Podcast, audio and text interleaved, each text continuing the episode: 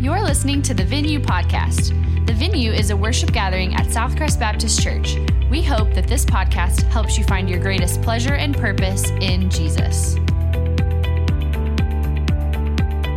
Amen. Man, it's good to, to be in worship with you, to hear everyone singing, excited to dive into God's Word this morning. Hey, don't you love it when you when you come across some unexpected beauty? So, for example, uh, like if you, you travel to New Mexico, I remember on the way, the first time we went to Carlsbad Caverns, we were driving there, and I'm thinking, we are literally in the middle of nowhere, right?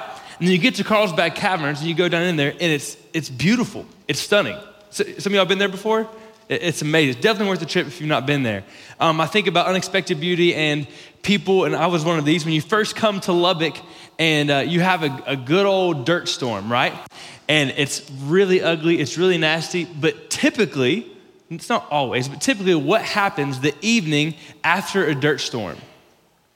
The sunset is stunning, right? So you've had this, this ugly day, it's gross, like dirt's in your teeth and everything. And at the end of the evening, end of the day, you have a beautiful sunset, this unexpected beauty. Um, some of you, you met your spouse in an unexpected way, right? Maybe, I always love it when I was working with college students and uh, guys who did not know Christ and have been invited to church uh, by someone that actually came, and they'd be like, man, there's some pretty girls at church. I didn't know that was gonna happen. It was this, un- they were like, this is unexpected beauty.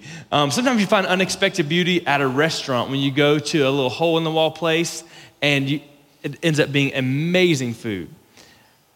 Unexpected beauty. Sometimes uh, when we're reading the Bible, we're looking for beauty, and it, it, you're not always able to find it right off the bat. I think one of those places that you don't expect to see beauty very often is in, in the Old Testament law book. So Genesis, Exodus, Leviticus, Numbers, Deuteronomy. Often when you when you open your Bible, you're like, oh, I, I don't think I've actually ever touched those pages, right?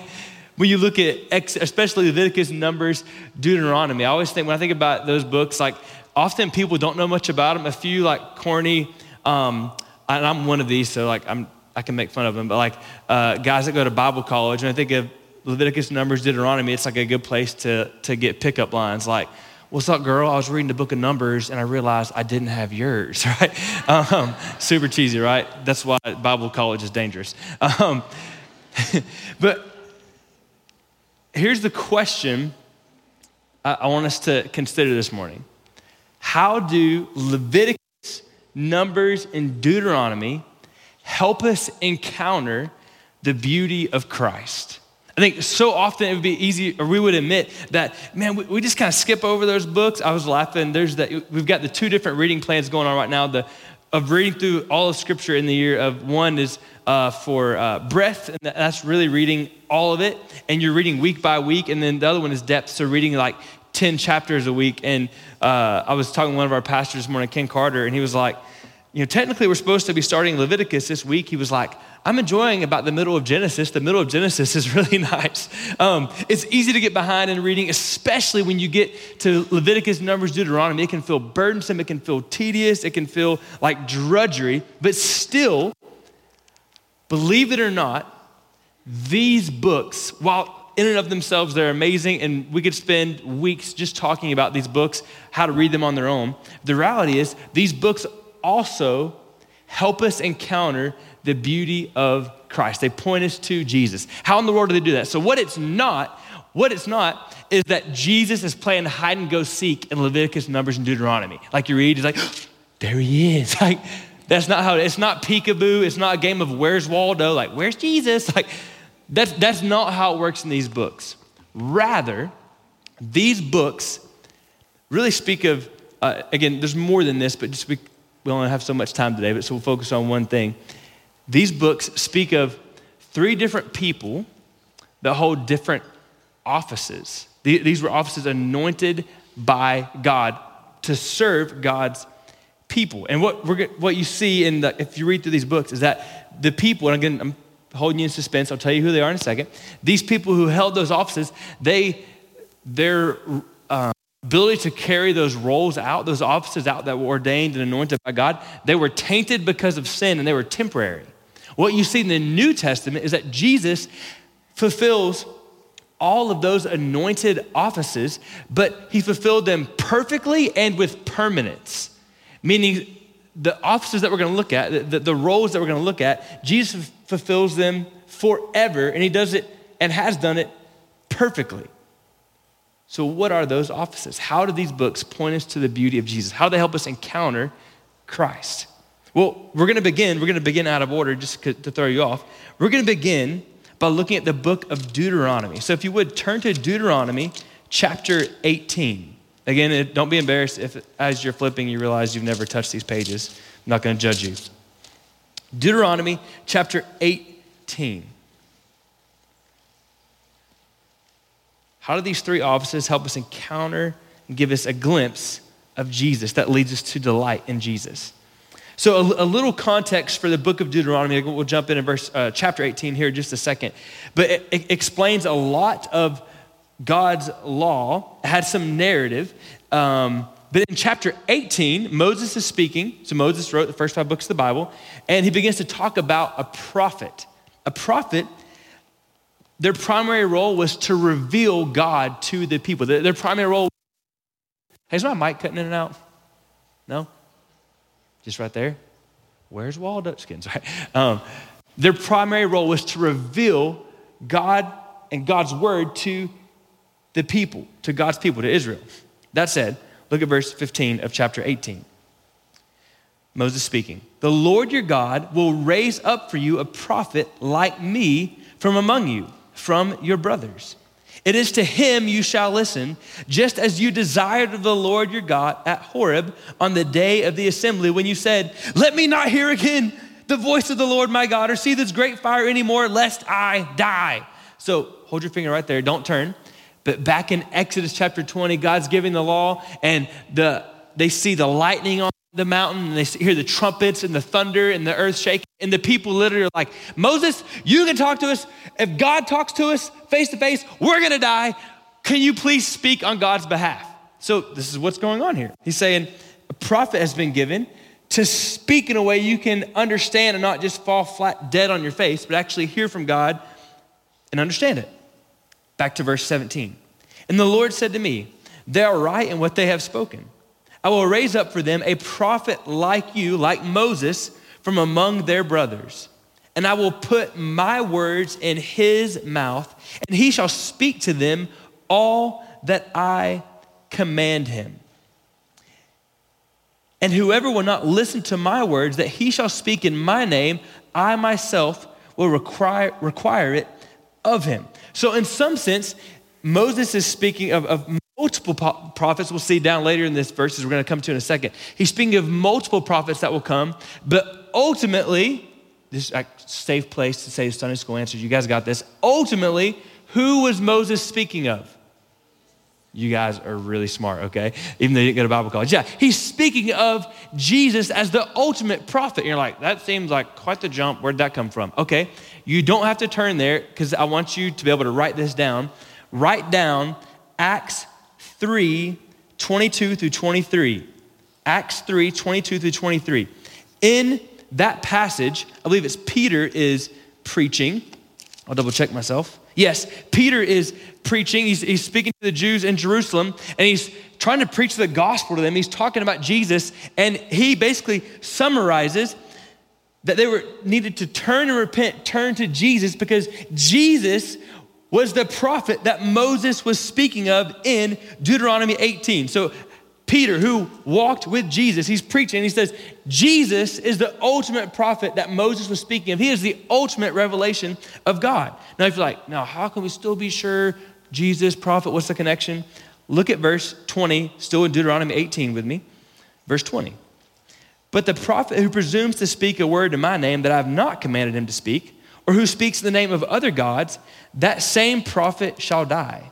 And if you say in your heart, how may we know the word that the Lord has spoken? When a prophet speaks the name of the Lord, if the word does not come to pass or come true, this is the word. This is a word that the Lord has not spoken. The prophet has spoken it presumptuously. You need not be afraid of him. Now again, you don't have to turn there because I want you to write it down. Mark chapter eight. Write down Mark eight. In Mark chapter eight, Jesus talking about the call to come and die. And he tells his disciples that he is going to be given up to the chief priests, the leaders of, of Israel, that he would be beaten and crucified, and three days later that he would rise again.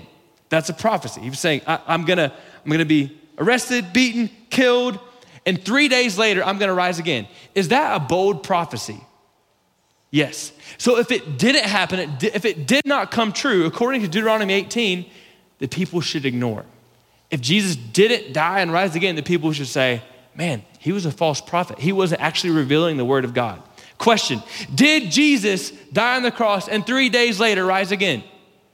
Absolutely yes and amen. He is the ultimate great prophet. He is the one that Moses ultimately was speaking of. So here's the first point I want you to see. We'll unpack it a little bit. Deuteronomy helps us encounter the beauty of Christ by pointing to him as our prophet. Deuteronomy helps us encounter the beauty of Christ by pointing to him as our prophet. So we get a glimpse of him in Deuteronomy eighteen. Here's the thing, we get the glimpse of him not just as, oh yeah, Jesus, but that he is our prophet. He is the one who reveals God to us, the ultimate word of God. I'll say it one more time as you're writing so I can help you. Deuteronomy helps us encounter the beauty of Christ by pointing to him as our prophet. New Testament passages that back this up. Again, you don't have to turn there. Hebrews one, one through two says, long ago, at many times and in many ways, God spoke to our fathers by the prophets. But in these last days, he has spoken to us by his son. Then in John one, one through three, it says, in the beginning was the word. Who's he talking about there? Jesus. In the beginning was the Word, and the Word was with God, and the Word was God. He was in the beginning with God. Jump to verse fourteen of John one. And the Word became flesh and dwelt among us, and we have seen his glory, glory as of the only Son from the Father, full of grace and truth. I love what Thomas Nettles, he's a theologian, says. Jesus Christ came as the perfect prophet, so the perfect revealer of God, because he is the very word of God himself. Who better to reveal God than God, right? That's how Jesus came as our prophet. Now you could be sitting there and you're like, uh, okay, I think that makes sense, but am I supposed to get fired up about that? Like, am I supposed to be excited that Jesus is our prophet? I think it's a fair question. Uh, let me help you answer that a little bit. You, you should know, just to give credit where credit's due, where we're headed this morning with looking at Jesus in these three offices was kind of popularized by uh, the reformer John Calvin in the sixteenth century. Listen to what he said. Our hearts are perpetual idol factories. We remain in this ignorance and idolatry unless we are rescued by the true prophet. Think about it. When you, an, an idol is something you worship or love or think about or pursue more than God. So he says our, our hearts are perpetual idol factories. We're always producing this other idol, this other thing that we want to love or pursue or worship or think about more than God. When you do that, scripture teaches us, and we know by experience, that leads to shame and guilt and ultimately slavery. Jesus as the prophet. John one says that he's the light of the world. So as a prophet, that, that is, they come and shine light on things so you can see.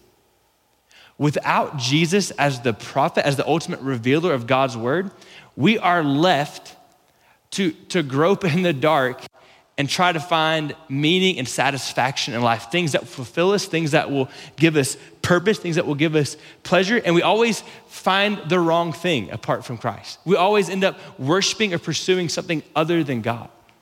But Jesus came as the light of the world to shine the light really ultimately on himself and say, there's nothing bigger or better than me. Quit pursuing those foolish idols, which are not gonna satisfy you, and pursue me, the author and perfecter of your faith, the one who's actually gonna give you life and give you purpose and give you pleasure and give you, give you hope and fulfillment. Turn to me. See, if Jesus was not our prophet, he did not, if he did not perfectly reveal God, we would still be left in the dark, hopeless without him. He is the perfect revealer of God. He is the perfect word of God. So because he's the prophet, we don't have to look to the world, the news, or social media to try to understand God or ourselves. Amen.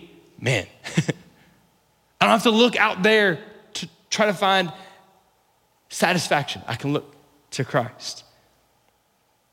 It's the ultimate prophet. He tells us this is who God is, is. This is what he's like. This is who you are. And I'm the only one that will satisfy you. Deuteronomy helps us encounter the, the beauty of Christ by pointing to him as our prophet. Now, if we stopped there, if Jesus was just our prophet, just the ultimate prophet, it would be kind of like this. If that was it, if that was the only role he had, it'd be like Jesus was like, I've come and I've performed all these miracles. I've done many wonderful things to tell you, you're all evil. There's no hope. That's it. He's not just a prophet. It doesn't just stop. By the way, he doesn't talk like that, okay? Like, if he was just a prophet, maybe he would, I don't know. But like, that's not all he says.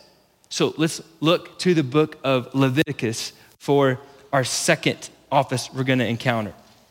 Turn to Leviticus chapter sixteen. Y'all still with me? Leviticus sixteen. sixteen, not sixteen. So a little bit of context as you're turning there. In the, the book of Le- Leviticus, you hear all these laws and you hear about the priests and how the priests were to perform and with God's people. And the priests really represented the to God. So the priest acted as a mediator between God and man. So they, they kind of stood in the gap and were to represent the people to God. Now in Leviticus sixteen, we read about the Day of Atonement, where what would happen is the high priest, so in this case, Aaron, so like the, the highest level of priest who was to represent the people to God, he would first make a sacrifice for himself because he was a sinner, he was a human, and then he would make a sacrifice on behalf of the people. So jump into verse fifteen with me. Chapter sixteen, verse fifteen, talking about the high priest. Then he shall kill the goat of the sin offering that is for the people and bring its blood inside the veil and do with its blood as he did with the blood of the bull, sprinkling it over the mercy seat and in front of the mercy seat. Thus he shall make atonement for the holy place because of the uncleanlinesses of the people of Israel and because of their transgressions, all their sins. And so he shall do for the tent of meeting which dwells with them in the midst of their unclean, clean, I can't say it again, uncleannesses. I, I can't say it now. Uncleannesses, there we go. No one may be in the tent of meeting from the time he enters to make atonement in the holy place until he comes out and has made atonement for himself and for his house and for all the assembly of Israel. Then he shall go out to the altar that is before the Lord and make atonement for it, and shall take some of the blood of the bull and some of the blood of the goat and put it on the horns of the altar all around. He shall sprinkle some of the blood on it with his finger seven times and cleanse it and consecrate it from the uncleanness, I'm just gonna say it that way, of the people of Israel. And when he was made, and when he has made an end of atoning for the holy place and the tent of meeting and the altar, he shall present the live goat. And Aaron shall lay both his hands on the head of the live goat and confess over it all the iniquities of the people of Israel and all their transgressions, all their sins. And he shall put them on the head of the goat and send it away into the wilderness by the hand of a man who is in readiness. The goat shall bear all their iniquities on itself to a remote area, and he shall let the goat go free in the wilderness. So that's kind of weird, but super important. So the high priest, uh, summarizing very quickly here, makes sacrifice for himself. Then he sacrifices a goat on behalf or for the people and sprinkles the blood on the mercy seat. And this represents propitiation. Tony talked about this last week, I think it was, right? Yes, he did. Um, propitiation, so the appeasement of God's wrath. So to cover, to satisfy God's wrath. But then there was another picture. They would go, the high priest would lay his hands over the other goat. This is where we get our word scapegoat, right? Put his hands over that goat, representing all of the sins, all the iniquities of the people. The goat represents taking on that sin. And then they would say, get on out of here and take that goat out into the wilderness, never to be seen again. Super weird, but super awesome. Listen to the words of Alistair Begg. He uh, and I can't think of the other guy's name. He and another guy wrote a book called Name Above Names, Name Above All Names, incredibly helpful in looking at what we're looking at this morning. But listen to what he says about what we just read. This presents a vivid illustration of the two aspects of Jesus' atoning work on the cross. Jesus shed his own blood as the high priest who gave himself on the cross as the final sacrifice for our sins. But on the cross, he has also taken through the power of the Spirit into the no man's land between heaven and earth. In that lonely wilderness where he bore our sins, he experienced an indescribable sense of alienation from God. He was rejected by man and tasted death as the wages of our sin and as the curse of God. Jesus went into the presence of God as if he were the only sinner in the world, enduring the wrath of God. Entering into the unspeakable black hole of desolation, he cried out, "My God, my God, why am I forsaken by you?" There in the darkness, he became both the sacrifice and the scapegoat for our sins. His blood shed for us sets guilty consciences free and brings us peace with God. Amen. Here's the second truth we see. The book of Leviticus helps us encounter the beauty of Christ by pointing to him as our high priest, as our priest. The book of Leviticus helps us encounter the beauty of Christ by pointing to him as our high priest. And if you're like, Brandon, again, I gotta ask, nowhere does it mention the name of Jesus in Leviticus in that passage. How can we be sure about that is about Jesus? It's really simple with Leviticus. Almost the entire book of Hebrews is about how Jesus is the true and better, greater high priest. I love, you don't have to turn there. I'd love for you to write it down. Listen to how the book of Hebrews talks about Jesus as our high priest. Hebrews two, fourteen through eighteen says, since therefore, again, it's Hebrews two, fourteen through eighteen, if you want to write it down. Since therefore the children share in flesh and blood, he himself likewise partook of the same things, that through death, he might destroy the one who has the power of death, that is the devil, and deliver all those who through fear of death were subject to lifelong slavery. For surely it is not angels that he helps, but he helps the offspring of Abraham. Therefore, he had to be made like his brothers in every respect, so that he might become a merciful and faithful high priest in the service of God, to make propitiation for the sins of the people. For because he himself has suffered when tempted, he is able to help those who are being tempted. So Jesus as our high priest, he delivers us from bondage to sin and Satan, and he delivers us from the wrath of God. Listen to the words from Hebrews nine, twenty-four through twenty-six.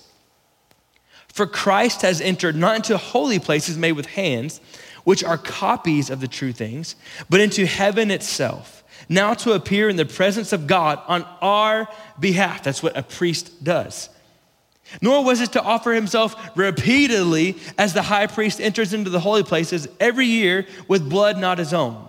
For then he would have had to suffer repeatedly since the foundation of the world. No, but as it is, he has appeared once for all at the end of the ages to put away sin by the sacrifice of himself. So Jesus, unlike the priests of the Old Testament, he's not every day coming in, got to make a sacrifice. No, he brought his own flesh and blood as the ultimate sacrifice, and it's a one and done forever sacrifice to cover the guilt and the shame and the punishment of your sin. He wiped it out with one perfect sacrifice. That's the kind of high priest he is. One more I want to read to you, Hebrews seven, twenty-four through twenty-five.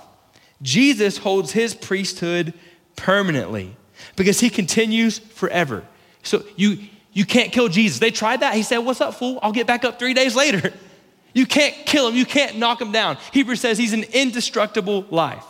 Consequently, so because he lives forever and he holds his priesthood permanently, he is able to save to the uttermost those who draw near to God through him, since he always lives to make intercession for them. So here's what's really cool. Not only is he this perfect priest who's made put an end to your sin forever. It's permanently covered and forgiven and washed away and cleansed. Not only that, but he prays for you.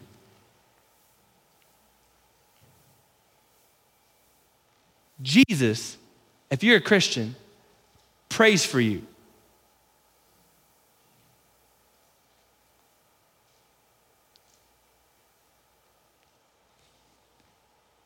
Jesus, right now, is praying for you if you're a Christian. That might should give you chills. Louis Berkhof, he wrote a systematic uh, theology book in the nineteen thirties. Listen to what he says about that idea. It is a consoling thought that Christ as our high priest is praying for us, praying for us, even when we are negligent in our prayer life, that he is presenting to the Father those spiritual needs which were not present to our minds and which we often neglect to include in our prayers. He prays for our protection against the dangers of which we're not even aware and against the enemies which threaten us, though we don't even notice it.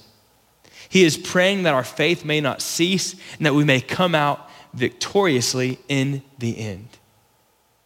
When you're struggling with that temptation and fighting, you're not alone. Jesus is praying for you. He is your great high priest. Yeah. Thank you. I almost worth saying, this is a, we're doing a lot of this today, right? Like, I, I feel like my brain does not work this hard in a long time, which maybe says something about me. But, um, but what starts here should impact here, right? Maybe we're, maybe we're wrestling with some things we haven't thought about before, but ultimately these truths should impact your heart. Let me help you maybe unpack that a little bit. See, apart from Christ, all of us, let me restate that. Every human being, we, we have this mindset. We're gonna try to earn God's favor. We're gonna try to earn relationship with him, earn favor with him. It's kind of like, I would compare that to trying to, some of y'all have done this like I have, and you've gone off trail at Palo Duro Canyon, whatever, you're not supposed to. You've tried to climb up those dirt canyon walls, right? And often when you try to get up in those little crevices and climb up, all that happens is you take a few steps and you slide back down and you just get more dirty. And you just slide. My friend Matty Grayson, I did that one time on a trip, and we we would climb and just fall back down, get more dirty. Apart from the amazing, beautiful, wonderful, love and gracious, perfect priestly work of Christ on the cross, that's all we're left to is just, oh, I want I want a relationship I want a relationship with God. I want to I want to earn something. I want him to love me. I want to prove something. And we just get more dirty and we just fall further away from him. You can't be good enough to have a relationship with God. Good people don't go to heaven. People who have the high priest, King Jesus, those people go to heaven. See, King Jesus, priest Jesus, getting ahead of myself. Bet you can't guess what the next office is, by the way. Priest Jesus came down that dirty canyon wall to earth itself and says, hey, you can't fix yourself. You can't clean yourself up, but I can save you. He brings us up into a relationship with him. And there's no sliding back down into that canyon because you're secured by his perfect, precious blood. So what does that mean? As a believer, you, you can rest. You can get off the hamster wheel of religion. Gotta please God, gotta earn something, gotta prove something. Jesus is like, I, I died for that. Would you just chill out? You can rest. It means if you don't know Christ, you can turn from that striving and turn to resting in salvation, faith in Christ. Trust his finished work for you. It means because he's our, our high priest, we can go confidently to him. Hebrews says that we, because we have such a great price, high priest who's shown us mercy, we go to the throne boldly. So we don't go into God's presence like, ah, can we talk? No, you can come boldly because of his finished work for you. He's not like on this off and on relationship with you, or like he wake up, he woke up on the bad, or the wrong side of the bed, so now he's mad at you. No, he loves you and is secure and perfected in his finished work for you, amen? Not what you can do. Some of you maybe would say, but my past is so messed up. My present is so messed up. There's no way God could forgive me. Jesus is like, do you not think I knew what I was doing on the cross? To quote Matt Chandler, Jesus was fully aware of the trash he was purchasing on the cross, and he still paid for it. He loves you deeply in spite of your sin. The cross makes way for you to have relationship with him. Don't draw lines where Jesus doesn't. Well, I don't think Jesus will pass that. He's like, are you kidding me? Watch me. Some of you have this, and I struggle with this. You have this mind. I know, Jesus, we're okay right now, but I think in the future, when I figure some things out, when I get things in order, then Jesus will love me more. Jesus does not love some future version of yourself. He loves you right now. Not because, wow, am I that good? No, because of the blood of the cross. He loves you right now. Not some future version of yourself. There's an incredible book, I'm not done with it yet, but Dane Ortlund wrote, Richard uh, pointed me to it, appreciate that, called Gentle and Lowly. And he asked the question, who is Christ in the midst of that sin, your sin? Not when you conquer it, sorry, not when you conquer it, but in the midst. So we tend to think of like, yeah, when we're doing good, like, man, Jesus is my priest. He he saved me. He reconciled me to have this relationship with God. But then when we're living in sin, we're like, oh, I don't, I don't know. I think he's mad at me. He's still the same guy. He's the same yesterday, today, and forever. He's still your great high priest, not just in the future when you get it together, not in the past when you were doing better. Right now, you are held perfectly in his presence because of his finished work on the cross. Jesus is your great high priest. And the book of Leviticus pushes us, points us to him. Now, if we stopped there, if we stopped at, well, he's prophet, he's priest, but if we were we would still be left a little bit wandering, a little bit hopeless, and a little bit insecure, maybe left to our own devices, our own willpower. We got one more to check out very, very quickly as I'm watching the clock. Turn to the book of Numbers. It's, it's worth, it's useful, useful for more than just pickup lines. Numbers twenty-four. Thanks, Zach. What a guy. Numbers twenty-four.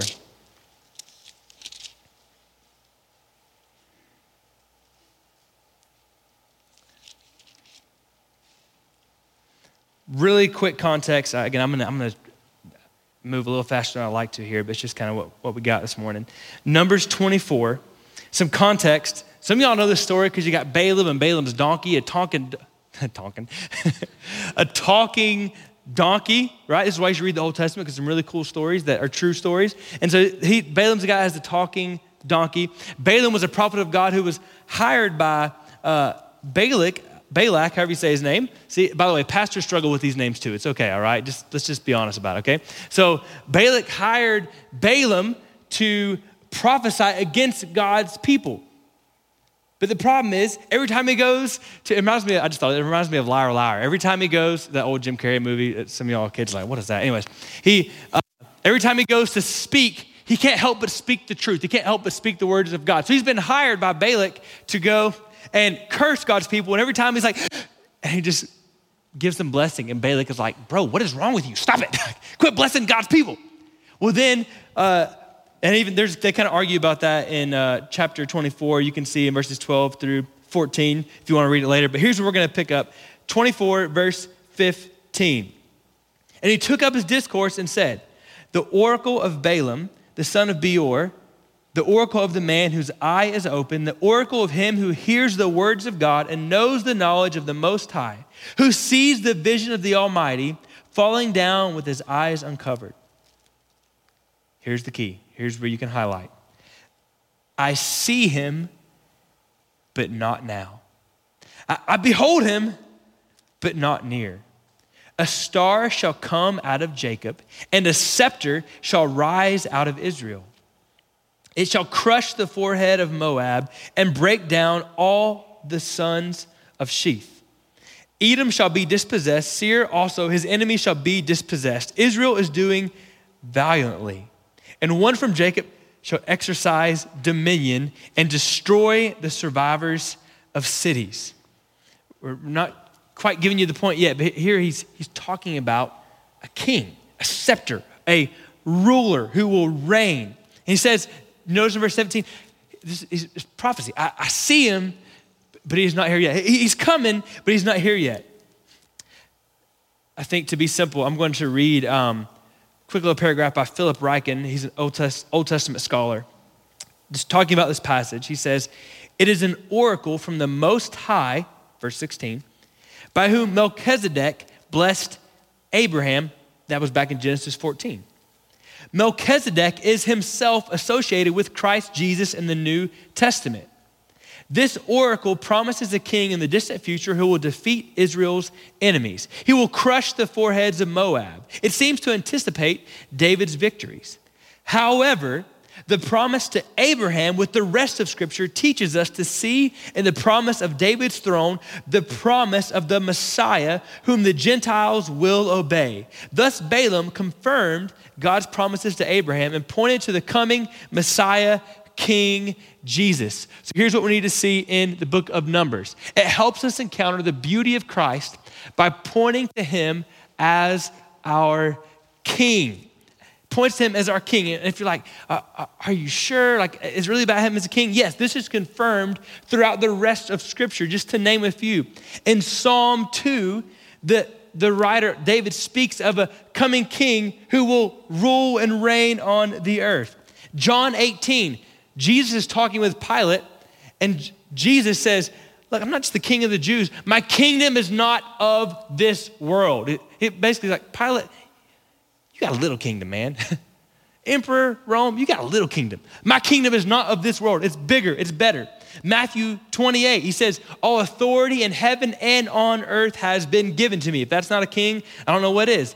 Philippians two says that there's coming a day that every knee will bow and every tongue confess that Jesus Christ is Lord. Revelation nineteen says that Jesus, I'm not saying you should use this as an argument for tattoos, but he has a tattoo on his thigh that says he is the King of Kings and the Lord of Lords. He's not just prophet. He's not just priest. Jesus is the reigning king. Amen? He rules over all. See, we're familiar with sweet, sweet little baby infant Jesus, right? And we're familiar with kind of like, maybe you wouldn't say it this way, but hippie Jesus, like Jesus hanging out with the disciples by the Sea of Galilee, and he's doing ministry under the stars. And then we think about Jesus, sheep Jesus, dying on the cross. The picture we see here in Numbers, and really ultimately all throughout Scripture and certainly Revelation, is that Jesus is not just the sheep. He is the reigning Lion of Judah, who is king over all of the universe. He rules and reigns everything and everyone. And by the way, this is crazy. I don't know if you guys know this. Last Last I heard, Jesus is not up for re-election this year. It's crazy. No, and actually, not anytime soon. He will reign. He does reign forever. He is the king. So what does that mean? First of all, we give our lives for the one kingdom that ultimately really matters. Yes, we, we love our country. I love our country. We live for a more important kingdom. That of Christ, amen? He is our king. Because he's king, it means we trust. I don't have to try to run my life. I couldn't anyways. I don't have to try to control things because he is sovereign. He is the king. If you say, well, how do I know that I can trust a king? Maybe you have authority problems. You're like, how can I trust this kind of king? Because he's the kind of king that died for you on the cross. He is a servant king, so you can trust him. He is prophet, he is priest, he is king.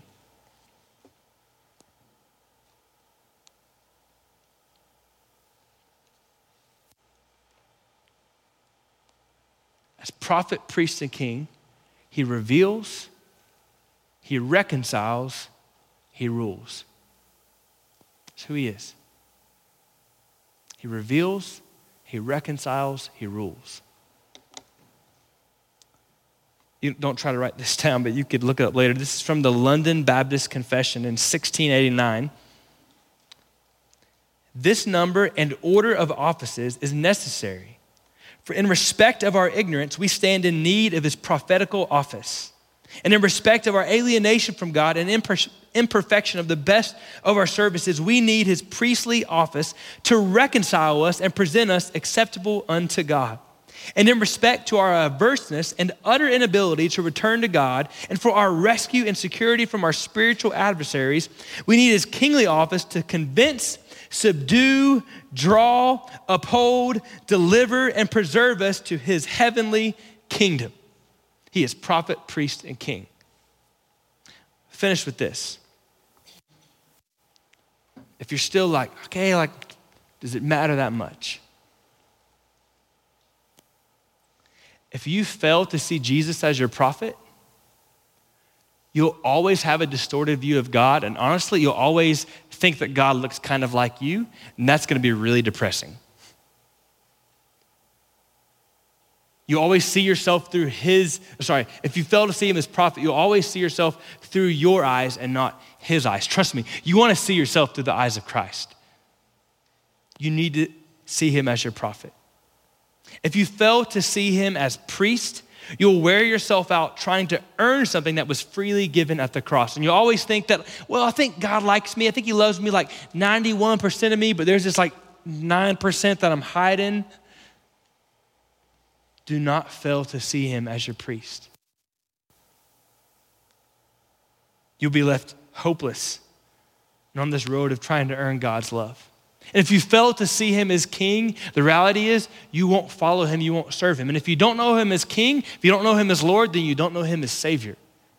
To know him as Lord and Savior is to know him, or sorry, to know him as Savior is to know him as Lord, King of your life. He is prophet, priest, and king.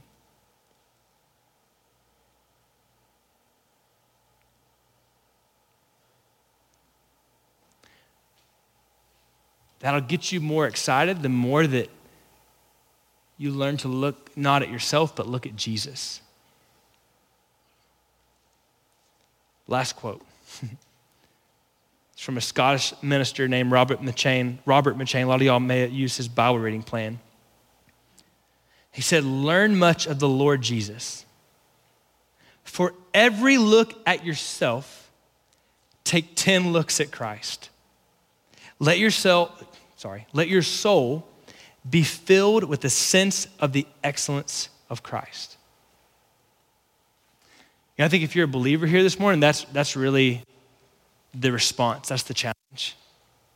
Is to, to begin right now, say, Jesus, help me to see you as prophet, priest, and king. And maybe more simply, Jesus, help me for every time I look at myself to take ten glances at you, to set my eyes on you, because you're much more beautiful, much more powerful, much more wonderful than I am. If you're a Christian, I hope that'll be your prayer this morning. God, teach me to keep my eyes on you. If you're not a believer this morning, man, we would love to talk with you.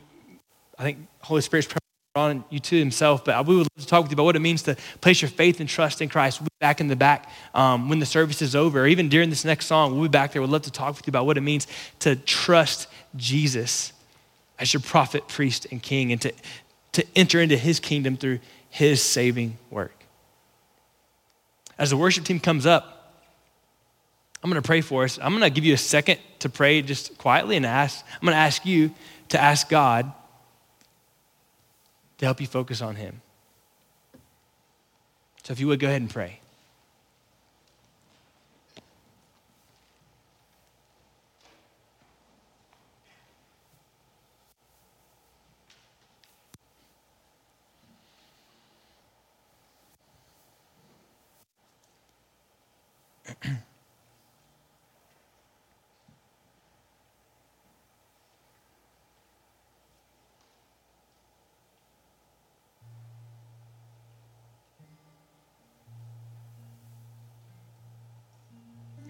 God, we trust and ask that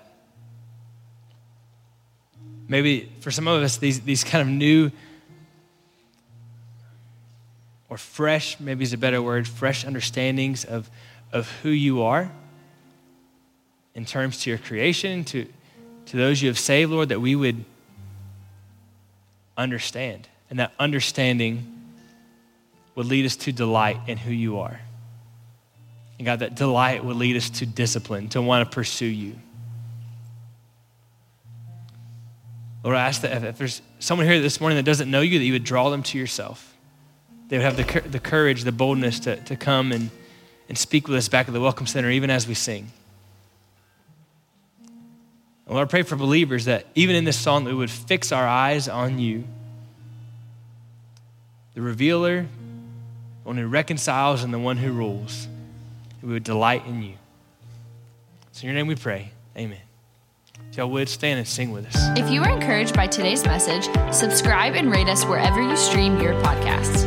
To learn more about the venue at Southcrest, visit us online at southcrest dot org or on Facebook and Instagram by searching for Southcrest Baptist Church.